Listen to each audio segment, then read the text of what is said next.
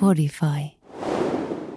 Mistä sä tiedät, missä kategoriassa Anni Kukkohovi on? Koska me ilmeisesti profiloidaan nyt itseämme, joten mä tiedät, että miten mä menen tässä ihmisten kauneustaulukossa. Jos se on niin kouluarvosana, niin minkä arvosanan miehiä sä etit? Tämä on Anne ja Sampon Aivoliitto, syvä sukellus mielen ja ilmiöiden syvyyksiin. Tervetuloa kolmanneksi pyöräksi ihmettelemään tätä outoa elämää.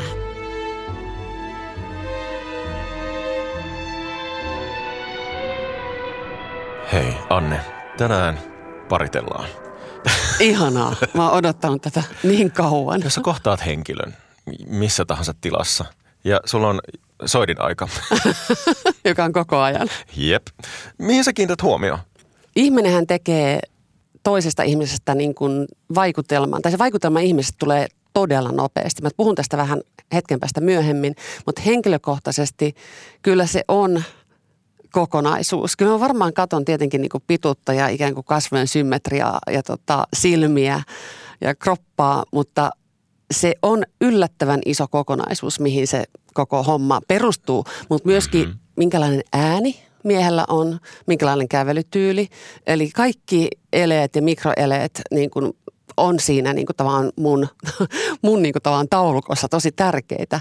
Ja tällä hetkellähän se on niin kuin paradoksaalista, koska on niin kuin deittimaailma, jossa nähdään vain se kuva ja se päätös pitää ikään kuin tehdä se, sen kautta. Mm-hmm.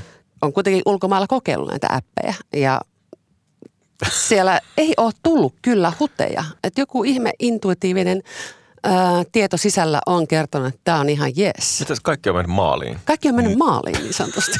Kuulostaa kiinnostavalta. Eli niin kuin valtava profilointiprosessi.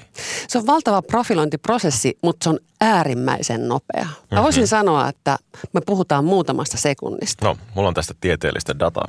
Kuunnelkaa. Business Insider teki tästä aiheesta artikkelin nimenomaan, miten nopeasti me langetetaan tuomio toisesta tuntemattomasta ihmisestä. Se tapahtuu sekunnin kymmenes osassa. Princetonin tutkijat antoivat testissä opiskelijaryhmälle 100 millisekuntia, eli eikö niin? sekunnin kymmenes osa. Aikaa arvottaa henkilön viehättävyys, kilpailukyky, pidettävyys, aggressiivisuus ja luotettavuus naamojen perusteella. Ja sitten oli toinen opiskelijaryhmä, Heillä oli sama tehtävä, mutta aika arvosteluun niin kauan kuin halusivat. Tulokset oli pääosin molemmilla ryhmillä samat. Päätösten tekeminen perustuu pitkälti asioihin, joita ei noin vaan muuteta. Tutkimusten mukaan feminiiniset, vauvamaiset ja iloiset naamat havainnoidaan enemmän luottamusta herättävinä. Tai viimeinen lause oli mun mielestä aika erikoinen. Oletko sama, okei, okay, tämä on mun vapaa käännös, mutta oletko samaa mieltä? Öm, tämä tulee tiedätkö, niin selkäytimestä se, että mist, mikä on sitten tavallaan se viehättävyys. Mutta koska mä luennan tosi paljon tästä ensivaikutelmasta ja nyt tietenkin tämä ulottuu työhaastatteluun ylipäätään vaikka sukulaistapaamisiin, ihan kaikenlaiseen interaktioon. Esimerkiksi miten sä kättelet tai miten sä jotkut ihmiset ei katso ihmisiä silmiin esimerkiksi, mm-hmm. joka tuntuu todella oudolta. Että totta kai introvertti ujo ihminen voi olla se tavalla, että ei tykkää katsoa silmiin, mutta se on valtavan iso viesti. Mm-hmm. Ja sitten taas semmoinen ihminen, joka koskettelee, ja mä, mä oon sen tyyppinen, että mä helposti koskettelen, joka ei ole kauhean suomalaista, niin minusta tuntuu välillä, että mä oon kotona niin jossain toisessa kulttuurissa, jossa niin tavallaan on helppo niin tavallaan ottaa vähän olkapäästä kiinni. Ai niin joo, mä oon samaa mieltä ja ikään kuin Jep. sen kosketuksen kautta ja myös kä- käs, käsillä elehtiminen. Mm-hmm, sama. Mutta, mutta niin kuin jos puhutaan parimuodostuksesta, niin kyllä se on outoa, että se on tosi nopea ja siihen vaikuttaa totta kai ulkonäkö ensin. Sitä ei voi kieltää. Sekin on mun mielestä semmoinen tuskallinen asia sen takia, että, että tämä kulttuuri on niin julma, mutta samaan aikaan tämä on tieteellinen fakta. Mm-hmm. Tässä ehkä tämä, niin kuin, tämä oli baby-like face, eli vauvamainen naama. Tämä, niin kuin, mä jäin miettimään, että mitä tällä haettiin. Että mieti, jos sä nyt kohtaat rannalla beefcakein, jolla on eight pack ja vauvan pää, niin se ei muista kuulosta kuumalta. Mutta there's a taker for everything, mutta ehkä haettiin sellaista niin kuin avointa, nauravaista, tarkkailevaa naamaa. Ehkä. Kyllä. Ja sitten tämmöinen todella outo juttu, kun seuraan paljon kauneustrendejä ynnä muuta, niin tällä hetkellä on tämmöinen trendi meneillään, että pyöristetään otsaa. Joka, mä olin aivan äimistyn. Mä, että mitä, mitä ihmettä, mitä helvettiä tämä tarkoittaa. Mutta ikään kuin vauvallahan on semmoinen, ja mullakin on itse asiassa aika pyöreä otsa. Eli onko sulla vauvamainen naama? mun mielestä mulla ei ole vauvamainen naama, mutta mun otsa ehkä on. Tiedätkö semmoinen niin Siis miten valtava. otsaa pyöristetään? Laitetaan joku vauva-implantti. en mä tiedä, jotakin, jotakin mutta erityisesti Aasiassa se tehdään. Mm, koska, no, Aasiassa tehdään paljon Joo, asioita. mä luulen, että tämä, tämä niin vauvamaisuus liittyy ehkä enemmän just tähän, niin kuin sä sanoit, iloisuuteen, avoimuuteen. Mutta mut kyllä mun mielestä miehellä pitää olla maskuliiniset piirteet. Mä muistelen, että Marilyn Monroe, kun Norma Jeans tuli Marilyn Monroe, hän kävi läpi kolme kauneusprosessia.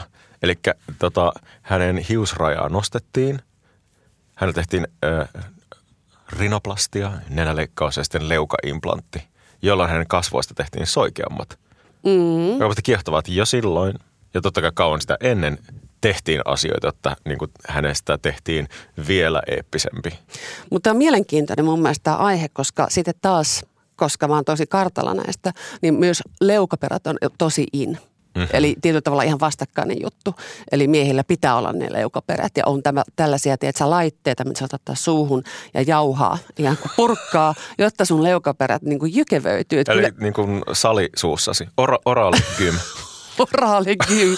Mutta mut, mut sen takia niin kun mä veikkaan, että tuo kommentti tuosta vauvamaisuudesta liittyy ehkä enemmän avoimuuteen ja symmetriaan ja sen tyyppiseen ja nauravaisuuteen ja, ja mm-hmm. näihin elementteihin kuin se, että pitäisi jokaisella pyöreät tai oikeat kasvot.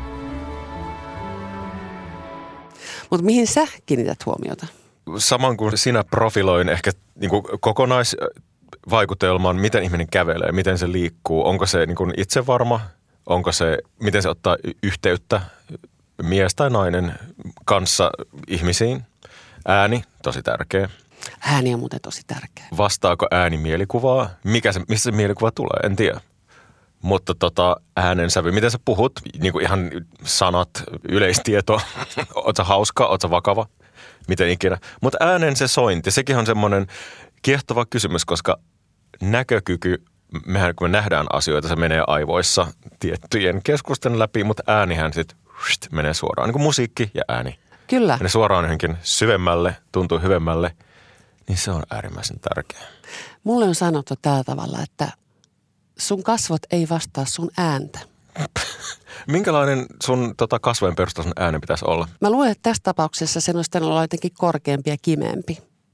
Hei kaikki! Hei kaikki! Minulla on tosi korkea ääni. Mutta huvittavaa, että mainitset tämän, koska tässä on mulla myös toinen tieteellinen fakta liittyen ääneen, sen korkeuteen – ja tämä on tehty vuonna 2012 Maimin ja Dukein yliopistojen tutkimuksessa. Ihmisille soitettiin erilaisten äänien sanomana lause I urge you to vote for me this November.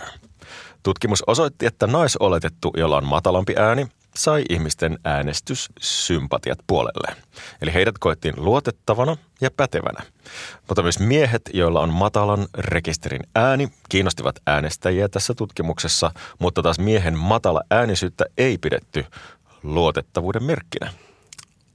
Oikeasti? Hmm, no näin, mutta okei, okay, Miamin yliopisto. Et. Kyllä, kyllä. Mutta tämä on minusta äärimmäisen mielenkiintoista, koska se on yllättävän iso osa ihmisen persoonallisuutta – ja myös nämä niin kuin, niin kuin mikroilmeet, joita tietenkin voi tällä hetkellä jo lamauttaa, Mut, mutta siis se, että miten, jos vaikka joku nauraa vähän vinosti tai jos puhutaan niin kasvojen symmetriasta ja puhutaan niin kauneudesta hirveän usein, että niin kuin mitä symmetrisempi sinä olet, niin sen viehättävämpi sä olet. Ja mä ymmärrän sen tieteellisen näkökulman, mutta kun tämä maailma ei ole pelkkää tiedettä, niin mun mielestä ne pienet viat ja virheet on todella viehättäviä. Yep. Eli esimerkiksi tämmöinen asia, minkä mä tiedän itsestäni, että mulla on vi, tosi vino hymy. Että mä aina niin vedän toiselle puolelle, että jos mä niin kuuntelen jotakin, niin mulla, mulla on vähän semmoinen vino hymy. Ja se on, se on niin semmoinen, että mä huomaan kuvissa. Totta kai sä oot ekstra tietoinen tästä, koska sulla mm. on mallitausta ja julkis, julkishenkilö on sun ammatti. Mutta koska sä oot tällainen kuuma, ku, käytän termiä MILF, tieteellinen termi, termi niin tota, tämmöistä äänen sävyn kysymys on ääreis kiehtova, koska sä oot tommonen niin kuin sensuelli Anne Kukkohovi. Ja sitten na, nainen, jolla on matalampi ääni, on luotettava ja pätevä. Mutta sitten koetaanko se erillään olevana komponenttina niin kuin seksikkyydestä, viehättävyydestä? Että onko nämä asioita, jotka ei ole samassa paketissa monen mielestä? Niin, että olisinko seksikkäämpi korkeammalla äänellä? Ei Ehkä mä tästä lähtien rupean puhumaan vähän korkeammalla äänellä. Sitä voi testata. Tästä muuten kiehtova yksi tota, jännittävä henkilö maailmanhistoriassa Margaret Thatcher tuo Britannian... Rautarouva. Rautarouva. Hän on niin alun perin 70-luvulla, hän oli hyvin korkea ääni. Hän puhetyyli oli semmoinen, no niin, nyt teemme tällaisia. Ja sitten hän madalsi ääntään huomattavasti. Että jos me katsotaan Margaret Thatcherin kulta-ajan äänitteitä, niin se on sellainen öö, jotenkin tällainen. Kun sä sanoit äsken tuosta seksikkyys kautta luotettavuus. Ja jos mä puhun vähän korkeammalla äänellä, mulla tuli heti semmoinen olo, että mä oon vähän typerämpi. Mm-hmm. Mutta onko se jotenkin viehättävää olla niin kuin vähän ha- hassu bimbo? Koska perinteisesti sellaiset, niin kuin, mikä on niin kuin seksipommi, niin nehän ei välttämättä ydinfyysikkoja tai rakettilentäjiä. Ja toisaalta toikin on stereotypia. Koska mm-hmm. niin kuin eihän siellä lopulta ole mitään, ulkonäkö ja äly ei ole millään tavalla sidoksissa toisiinsa. Joo. Se on totta, että jos on siunattu hyvällä ulkonäöllä, niin sä teet tiettyjä asioita, jotka vie sut ehkä ammatillisesti johonkin tiettyyn suuntaan, jolloin sä käytät sitä ulkonäköä hyväksesi. Ja sitten siitä muodostuu se Kyllä. vahvistus ehkä sitä pimposta tai jostain muusta, mutta samalla sä voit olla oikeustieteen maisteri tai mitä tahansa siellä takana. Että, että tokihan me otetaan myös rooleja tässä elämässä. Mm-hmm. Mutta onko sun mielestä sitten niin kuin miehellä tai naisella se äänensävy tai se äänen mataluus, liittyykö se sun mielestä seksikkyyteen vai luotettavuuteen? No populaarikulttuurissa me koetaan se matala ääni miehellä seksikkäänä ja se korkea ääni, jos mietitään vaikka David Beckhamia, joka on upea uros ja Joo. varmaan niin äänestetty seksikkäimmäksi mieheksi, niin hänellä on korkeampi ääni – ja kun muistan, tästä oli 90-luvulla oli keskustelua, että miten tähän pitäisi suhtautua. Ja hänestä tehtiin niin pilaa ja joku näytteli tai oli sketsiohjelmassa David Beckham, niin sitä korostettiin. Joo. Koska sekin on sitten asioita, että voi oikein muuttaa, jos se on sun ääni. Et sä voit yrittää, kuten Margaret Thatcher, mutta mm-hmm. sitten se tuntuu feikiltä. Ja se feikkiys on varmaan mitä sä et halua, koska se me koetaan uhkana tai niin kuin, jos joku tuntuu feikiltä tai esittävältä jotain, niin sehän ei, se on vähän semmoinen tota... Turn off se on turn off. Ja sitähän ei edes niin kuin tietoisesti myöskään niin kuin silleen rekisteröi, vaan se tulee niin kuin jostakin takavasemmalta. Että sun apina-aivot on niin älykkäät, että mm. sä aistit, että toinen feikkaa. Eli pitäisikö jossain deittiäpeissä Tinderissä joku ääninäyte? Niin kuin jossain, jossa palkkaat voice-over-artistin. Pitäisikö olla ääninäyte? Mun mielestä siinä olisi tosi hyvä, jos, jos olisi vaikka, niin kuin, ja myös elehdin täältä, joku pieni videoklippi, että se vaadittaisi siihen, että että... Se alkaa kuulostaa aika vaativalta. Se alkaa meidän pitää tehdä niin koe-esiintymisteippi. Ja, mutta sitten se tavallaan on. Sitähän se on. Nyt se on tota, koe-esiintyminen pari suhteeseen. Kyllä, kyllä. Ja tälläkin hetkellä keskustelen erään miehen kanssa.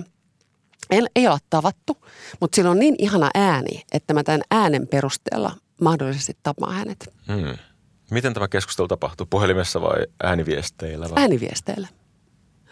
Mutta jos miettii ylipäätään tätä parivalintaa, niin jos mennään vähän muualle kuin näistä niin kuin tavallaan ensivaikutelmakuvioista, jotka on mun mielestä aivan äärimmäisen mielenkiintoisia ja joita ihmisten kannattaa miettiä, että sillä on niin valtavan iso merkitys, että on tosi vaikea muuttaa jälkikäteen. Eli se, miten sä niin kuin presentoit itsesi nopeasti on hyvin usein se, mihin se sitten jää, että sä et pysty sitä muuttamaan jälkikäteen. Joten se on niin ohjeena myös aika tärkeä mun mielestä, kun mä kerron, puhun esiintymisestä, niin se, että miten, miten sä olet ja miten aito sä oot ja miten sä otat sun yleisön ja miten sä niin elehdit ja katsot. Mutta sitten jos mietitään näitä niin perinteisiä parinmuodostusjuttuja, niin ää, se, mikä on myös mielenkiintoista, että samantyyppiset ihmiset leikkii keskenään.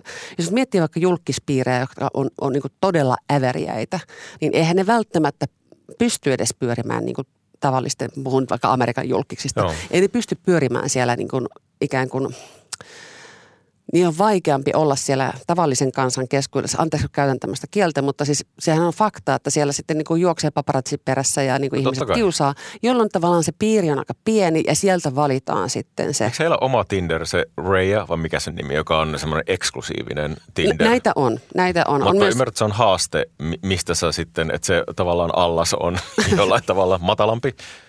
mistä sä voit käydä kauhumassa. Kyllä, ja sitten sieltä löytyy kuitenkin semmoisia, että monta kertaa niin kuin tavallaan se varallisuus tekee tämän tai se joku sun ammatti on se syy, minkä takia sä pyörit tietyissä piireissä. Mutta sitten on myöskin niin kuin mielenkiintoista tämä, että joskus joku voi miettiä, että okei, nämä on niin sanotut naimanaamat, eli nämä sopii tosi hyvin yhteen. Ja sitten on pareja, jotka on todella että sieltä joskus miettii, että ahaa, minkähän takia nuo on yhdessä. Eli me profiloidaan myös ihmisiä ta- tavallaan, että ei vaan niin yksilöinä, vaan me nähdään pariskunta – niin me ollaan silleen, että mikä heidän tarinansa on, tai miksi nämä kaksi magneettia ovat yhteen napsahtaneet. Ja se on aika julmaa. Hmm. Se on tiedostamatonta, sä teet sen havainnon todella nopeasti. Jos sulla on vaikka oikein upea nainen ja jollakin tavalla ei viehättävä mies, niin sä mietit, että mitä sillä miehellä on. Mm-hmm. Onko se tosi fiksu? Onko se älykäs? Onko se tunteellisesti? Onko siinä jotakin vai onko sillä rahaa? Tämä on tosi julmaa, mutta kyllähän me te, tämä on niin tavallaan turha kieltää tätä. Et mä voisin hyvin kuvitella, että kuulijat ärsyyntyy tästä, mm-hmm. mutta toisaalta kun tämä on tieteellinen fakta, että me tehdään tällaista, halut, halu, haluttiin tai ei. Iltasanomissa on tämmöinen artikkeli, joka itse asiassa tukee tätä, mitä me ollaan puhuttu. Ihmiset, jotka ovat suhteessa saman ulkonäöllisesti markkina-arvon omaavan kumppanin kanssa, ovat todennäköisesti pidemmässä parisuhteessa kuin ne, joiden markkina-arvot ovat suuresti epätasapainossa niin, että toinen on selkeästi kauniimpi tai komeampi kuin toinen. Markkina-arvo. Toi termi on brutaali. Siis toi on tosi brutaali ja tämä ei ole nyt meidän keksimä, vaan tämän artikkelissa oleva asia. Ja toinen asia, joka on ollut mun, mun mielestä niin kuin äärimmäisen mielenkiintoinen, mitä mä oon miettinyt omissa suhteissa ja mietin jopa oman poikani suhteen, että hyvin usein sanotaan, että ihminen valitsee ikään kuin äitinsä tai isänsä tyyppisen ähm, mm. tyyppisen ihmisen. Enkä mä puhu nyt välttämättä ulkonäöstä, vaan luonteen piirteistä. Jos on vaikka nalkuttava äiti, niin jollakin tavalla sitä hakee ehkä nalkuttavaa puolisoa. Ja tässä jutussa viitattiin tämmöisen turkulaisen tutkimukseen, jossa siis tutkittiin seksuaalista puoleensa vetävyyttä. Ja miehet al- antoi tota paremmat arvosanat tässä kategoriassa naisille, joille oli heidän tietämättään lisätty heidän siskojensa kasvonpiirteitä. Nyt mennään vahvalle osastolle. Tuo on aika vahva osasto ja, ja tota, mun tapauksessa mähän olen kyllä aika poikkeus, koska mullahan on hyvin vaaleat vanhemmat ja hyvin vaalea veli. ja niin kuin mun mielestä niin kuin me ollaan hyvin samannäköisiä mun veljeni kanssa. Mutta täällä olikin fakta, naisilla veljen kasvonpiirteet taas vähensivät miehen seksuaalista puolensa vetävyyttä. Aivan. Että se voi olla, että kun iso proidi on mulle niin valtavan rakas ja niin kuin osa minua, niin haluankin sitten vastakohtaa, että joku, joka on mahdollisimman kaukana omasta ulkonäöstä. Mutta on kiehtova kysymys. Haetaanko me niinku tuttuutta sun, haetaanko me niinku samaan näköistä jengiä, joiden kanssa me ollaan kasvettu, vai halutaanko me seikkailu hyppytuntemattomaan, penetraatio Narniaan? Musta tuntuu, että on kaksi liittoa. Että on hyvin paljon semmoisia, tämä naimanaama termihän liittyy siihen, että ollaan vähän samannäköisiä. Eli on tämä ryhmä ja sitten on tämä vastakohta, vastakohtaryhmä. Eli siitä väliltä ei hirveästi ole, että on niin joko tai. Mietään Donald ja Melania. Tällaisia mm. äärimmäinen esimerkki, mutta että miksi on onko tämä tosi rakkautta? Ja mistä sä tiedät sen? Vai voiko tämä olla kom- kombinaatio näitä kaikkia, että haluatko val- miehen tai naisen olla valtaa, korkeampi status, enemmän rahaa tai onko tämä kahden miljonäärin liitto? Mutta ei Melania ollut miljonääri siinä vaiheessa. Tämähän on tämmöinen tyypillinen niin kuin tarina ehkä niin kuin tytöstä, joka rakastuu valtaan, valtaan ja rikkaaseen mieheen. Voihan olla siellä tosi rakkautta takana, tiedä häntä. Että se klassinen, tämä on nuori tyttö, joka hakee valtaa rahaa, se on vähän niin kuin boring ja se on niin kuin hirveän yleinen. Mm-hmm. Ja sitä niin kuin toitotetaan valtavan paljon. Että se on melkein jopa niin kuin kyllästyttävää. Ja sitten meillä on Salma Hayek ja François Pinot, joka on myös tällainen niin kuin tota 49,5 miljardin arvoinen henkilö. mutta mistä sen tietää, se vanhempi setä, mutta rakkaus kukkii joka puolella. Hei, nyt trigger warning. Ystävä kertoi mulle tällaisen termin. Mä en ole tätä ennen. Ja tämä oli tällainen tieteellinen termiltä ruru. R-U-R-U, eli rumalle ruma.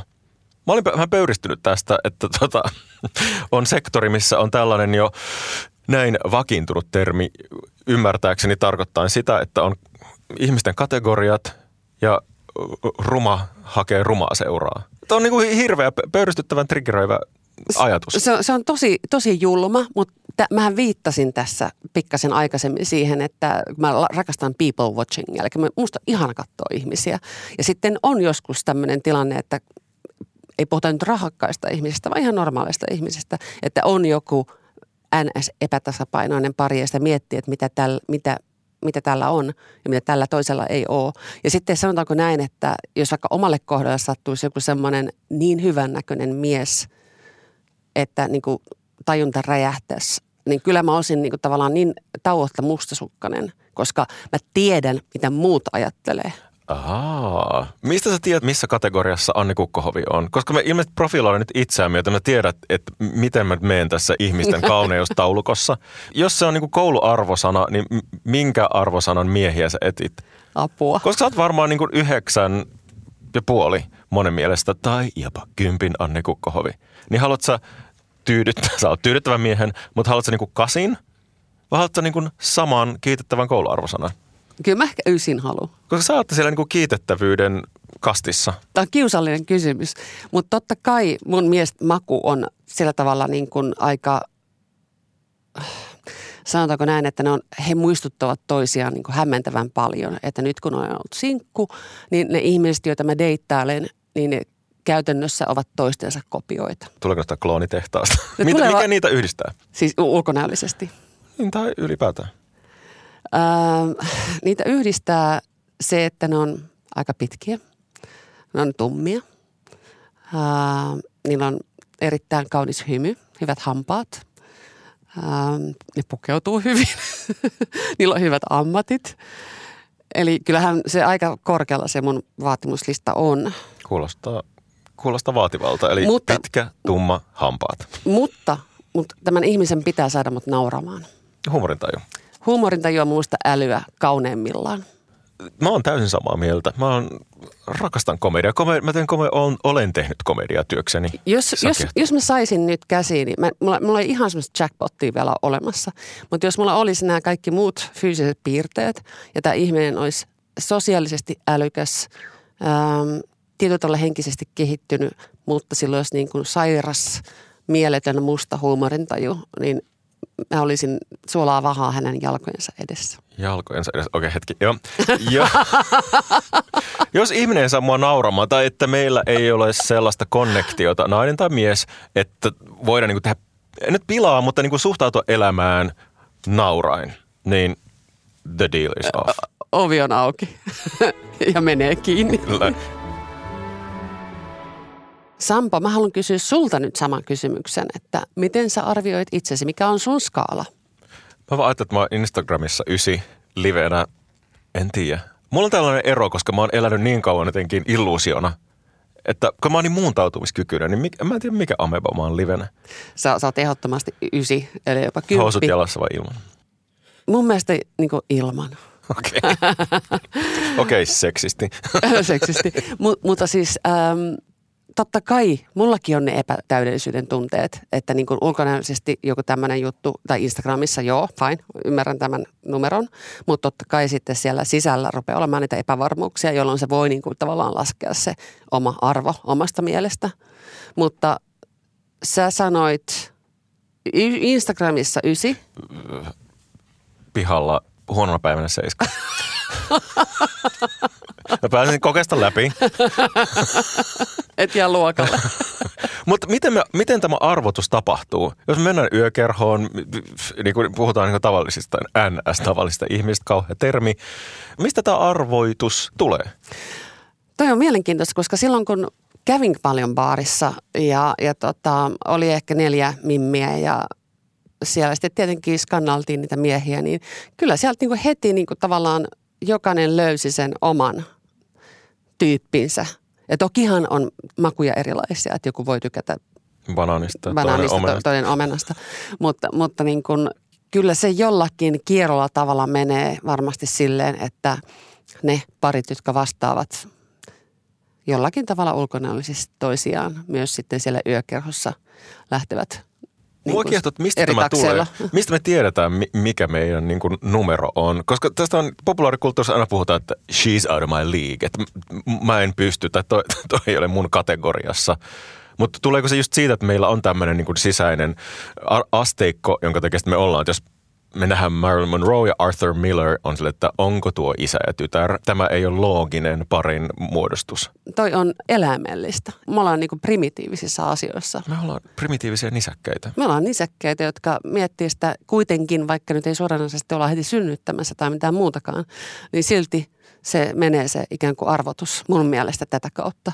Kyllä silti mun mielestä, kun puhutaan tästä niin kuin täydellisyydestä ja kasvojen symmetriasta ja näistä, näistä asioista, mitä lukee tiedelehdistä ja ihan artikkeleista, niin kuin viihdelehdistä, niin se tietyllä tavalla se kultainen leikkaus ja aivan absoluuttinen sy- symmetrisyys on silti tylsä. Se on tylsää. Mun esimerkki tästä on Pussycat Dollsien laulaja Nicole Scherzinger, joka on täydellisen kaunis nainen. Se on superhyvä ääni, se on superhyvä tanssia. Jostain syystä siitä ei ole tullut sellaista niin kuin eeppistä hahmoa. Se on ehkä liian täydellinen. Tuleeko sitten semmoinen robotti-androidi-fiilis, kun sussa ei niin kuin mitään se ei ole mitään virhettä se, se tulee se persoonallisuus kuitenkin näiden pienten virheiden kautta. Ja se tekee sen, että ihmisestä tulee niin kuin äärimmäisen viehättävä. Mä sanoisin, että humaanius. Että se pitää olla, niin kuin jos mietitään eeppisiä hahmoja, kuten Marilyn tai Britney. Että siinä on osa naapurin tyttöä, osa selittämätöntä jumaluutta. Jotakin tällaista. Ja silloin kun mä tein Huippumalin haussa ohjelmaa, niin kun meillä oli kuvan kauniita nuoria naisia siinä. Ja niin kuin ensisilmäyksellä ajattelin, että tuo, tuo tuo niin kuin tavallaan ulkonäöllisesti pärjää tässä kisassa. Mutta sitten mitä pidemmälle siinä mentiin ja käytiin sitä persoonallisuutta läpi, niin yhtäkkiä joku toinen onkin kuvassa todella upea juuri sen pienen virheen takia. Ja tämä on mun mielestä äärimmäisen mielenkiintoista, koska mulla on käynyt usein semmoinen tilanne, että sä näet jonkun ihmisen, joka näyttää todella hyvältä, mutta sitten kun hän avaa suunsa, se viehättävyys katoaa. Se kerta kaikkiaan katoaa, että jos toi on vaikka ilkeä tai pahan suopa mm. tai jollakin tavalla ei tervehdi tai ei nämä mikroelet, mistä me puhuttiin, niin niillä on tosi iso vaikutus siihen viehättävyyteen ja toisinpäin. Että jostakin voi tulla aivan äärimmäisen viehättävä ihminen ja se voi nousta siihen ysiin. Persoonallisuus menee kaiken edelle. Mä sanon loppujen lopuksi, koska liha on katoavaista. Se menee koko ajan kohti planeettaa. Kyllä. Vetovoima vetää sitä niin. Mitä sä sanoit, toi niin kuin pieni epätäydellisyys, tai se särö on se, mistä sä pääset sisään siihen ihmisen. David Bowen silmät jää mieleen. Ja ne, jos se olisi identtiset, symmetriset tai sa- samanlaiset silmät, se ei olisi niin kiinnostava. Ja näitä esimerkkejä on todella paljon, että, ja niitä on myös niin kuin mallimaailmassa, että se, se supermallin tietynlainen tämmöinen täydellisyys on vielä enemmän täydellistä, kun siellä on se pieni virhe. Ne ajattelee Kate Mossia, pieniä rako, Vanessa Paradillo rako, rako hampaiden välissä. Mm. Nämä nyt on aika pieniä esimerkkejä, mutta kuitenkin jokaisessa on jotakin semmoista, joka ei vastaa semmoista robottimaista kultaista leikkausta kautta niin kuin tiedelehden niin kuin mittauksia, että miten kulmakarvat versus nenä versus suu, mikä on se leveyden. Koska tiede on tiedettä, mutta me intuitio ohjaa meitä niin paljon. Intuitio on semmoinen, mitä sä et voi oikein tutkia. Sä voit tutkia niin kuin sen paloa ja palastella sen, mutta se on niin kuin sellaista selittämätöntä tietoa, Joo. kirjoittamatonta tekstiä. Kyllä. Ja sen takia tämä on niin lohduttavaa, että lopulta sillä kokonaisuudella on merkitystä. Eli Ja s- eläköön persoonallisuus. eläköön persoonallisuus ja olkaa omia itseänne ja niin kuin tuokaa sitä omaa ihanaa olemustanne esiin, koska ei ole oikeaa eikä väärää, eikä, eikä se, että sä oot introvertti, ää, ekstrovertti, ambivertti. Mun mielestä jokaisessa piirteessä on jotain äärimmäisen kaunista, niin kuin joko luonteen piirteenä tai sitten ulkoisessa olemuksessa, mutta se aitous. Se persoonallisuus tulee totta kai, sekin on niin vähän abstrakti termi, mutta se kai vahvistuu, kun sä oot mahdollisimman paljon oma itsesi. Sä menet kohti niitä asioita, mitä sä oikeasti haluat tehdä, mitä sä, mistä sä haluat keskustella. Niin kuin, että sä et ole omaksunut ulkoa päin niitä ominaisuuksia. Mutta dateilla on vaikea olla aluksi ihan niin kuin täysin oma itsensä. Mm. Ainakin meikäläisen. Että Kyllä se vähän niin kuin antaa sitä parempaa puolta esiin. tai yrittää ottaa. Mun parempi puoli mun ass, että mä oon selin. Talk to my ass. Tässä artikkelissa sanotaan myös näin, että ihastumme usein ihmiseen, joiden kanssa meillä on samoja piirteitä. totta kai ei, ei vain ulkoiset piirteet. Sitten me mennään niin kuin muihin persoonallisuuden ja niin kuin hahmon ominaisuuksiin. Se on taas toinen keskustelu, ihan vaikeampi ehkä just tota, ei voi objektiivisesti, että mikä on isäni tai äitini tai veljeni, siskoni, se tietty persoonan piirre. Juuri näin. Etitäänkö me sellaista jotakin niin kuin riitelyä, pullan leipomista, puun hakkaamista? Kyllä. Ja tässähän myöskin puhutaan sitten niin kuin hajusta, joka on niin kuin feromonit ja tuoksuhan määrittää ihan valtavan paljon. Ja sitten naisen ovulaatio vaikuttaa, että nämä on sitten taas vähän, vähän toinen asia, mutta sekin, että mä kyllä tunnistan tämän jutun, että kun on ollut sinkkuja, on ollut vaikka nyt sitten äh, tavannut ihmisiä, niin mä oon voinut jossain kohtaa miettiä, että tämä mies, tätä ihminen ei tuoksu niin kuin oikealta. Onko ollut tilanne, että niin kuin kaikki muut valot näyttää vihreää? Hän on tumma, hän on pitkä, hyvät hampaat, hyviä vitsejä, mutta sitten on. väärä Väärä tuoksu. tuoksu. Väärä tuoksu. Ja on. ei vain kaupasta ostettu ode, mitä vaan, vaan hänen biologinen ominaisuutensa. Vain yksi tapaus tässä niin kuin lähi, lähimenneisyydessä, mutta tota, tämä on mun mielestä tosi mielenkiintoista, koska se, sehän niin kuin tavallaan testataan suutelemalla. Mm-hmm. Ja tässä artikkelissa nimenomaan sanotaan, että tapahtuu niin tämä suutelu ja sen, sen jälkeen se rupeaa niin kuin tavallaan tekemään niitä valintoja alitajuisesti. Että sä siinä pussatessa mieti, että hmm, katsonpa tämä nyt sitten, että onko tämä hajullisesti ja maullisesti oikea ihminen, vaan, vaan se tapahtuu tuolla niin kuin selkäytimessä tai aivojen syvimmässä perukassa. alitajuista tota, intuitiivista toimintaa. Onko sulla käynyt niin? Tuosta suutelusta mä olen miettinyt, mä aina sanon, että huono suutelija on kauhea asia. Se on kauhea asia. Mietelause on keksinyt itse. Mutta sitten mä samaan aikaisesti aloin miettimään, että onko suutelussakin eri kategorioita.